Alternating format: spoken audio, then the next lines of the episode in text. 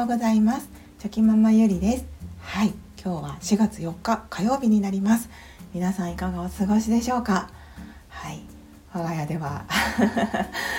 今もうあの朝の8時過ぎなんですけれども息子たちがまあ朝ごはんを食べてですねあの朝の身支度を整えて、えー ちょっとちょっと蝶々取ってくるわって言いながらですねあの虫網と虫かごを持ってあ今出かけて出かけてというか、はい、あの家の裏の方に蝶々がたくさん飛んでいる場所がありますので、はい、そこに行っておりますそしてその間にあ今ちょうど、はい、あのスタイルが取れるなと思ってポチッと、はい、ボタンを押したところであります。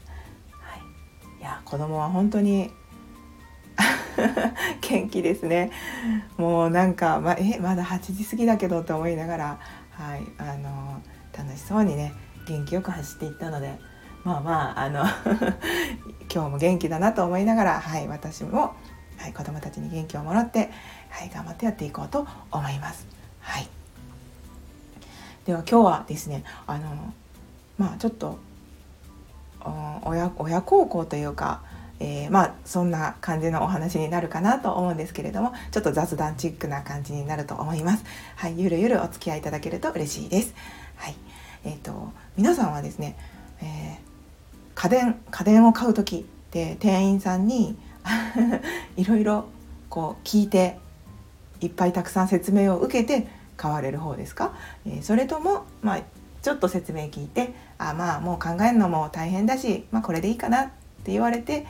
あの店員さんに勧められたまま買われたりしますか？今いろんなあの購入パターンがあると思うんですけれども。で先日ですね実家にまた行った時にですねあの実家のあの家電がこう壊れていたものとか壊れそうなものとかがこう溜まってたので買いに行きたいからついてきてほしいっていうふうにこう母に言われてですね。はい、であの母親と一緒に電気屋さんに行ってきました。ね、レンジこの前そのレオーブンレンジがあのずっと27年だったかなあの壊れずにずっと家にあるんですあの実家にあるんですっていうことを話してたと思うんですけど、まあ、やっぱりそれ以外の家電はですねやっぱりその壊れたり、まあ、しますよね。はいあのちなみに何を買いに行ったかというと掃除機と炊飯器とケトルですね。はいなんか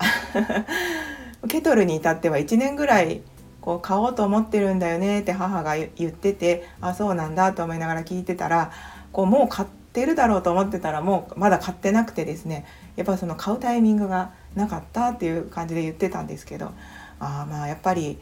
こう母親の世代になるとそのまあもともとあのうちの母はですね、えー、家電とかそういうのが苦手というかこう調べたりするのも面倒くさいしこうあれやこれや比較検討するのもちょっと億劫だなっていう感じで、えー、そういうタイプなのであの買うのが遅くなってたと思うんですけれども。はい、でまあそれであのやっと買いに行かなきゃねってことで買いに行ったんですけれどもあのその時に、はい、担当してくださった、まあ、あの男性の方がですね、えー、お店の方がですねいろいろ説明をしてくださるんですね。でこう母も私がいるので、まあ、一緒に隣で説明を受けて、はい、あの聞いてたんですけれどもで掃除機のコーナーでもですねこう、まあ、いろんな価格帯がねやっぱり並んでますよねもう掃除機って言っても高いものだったら本当に5万以上するものも普通にありますし安いものだったらねそれ以下あのもっともっと安いものもあると思うんですけれども。でそのやっぱりそういうのが並んでるとその価格によってどんな機能があるのかとかじゃあそのこれとこれの違いは何なのかとか。でこれのデメリットは逆に何がありますかとか。そのなんか違いとかデメリットとかメリットとかどこにこだわっているのかとかやっぱり聞きたいじゃないですか。私はそのなんかそういうことを聞くのもこう好きなのであのそのメーカーのこだわりとか。なのでその店員さんに店員さんが言われたことがこれはこことここがこう強化されて作っててみたいなこだわりがこういうとこがあってとか言って説明受けるんですけどなんかそれを聞いた後またあのあそうですかで終わるんじゃなくってえじゃあこれとこれはとか。じゃああのこれの違いって何なんですかね？とか機能は一緒なのになんでじゃあこれとこれは金額差がこう1万1万ぐらい差が空いてるんですか？とかその金額差はどこに現れてるんですか？とか なんかいろいろ本当にいろいろ聞いてたらですねもう最後かあの帰る時に母親がもう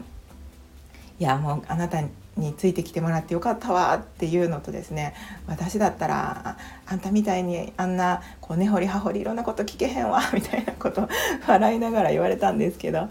えー、そんな皆さんえー、他の人も聞くんじゃないのかなって思いながらですねあの笑って2人で笑ってたんですけど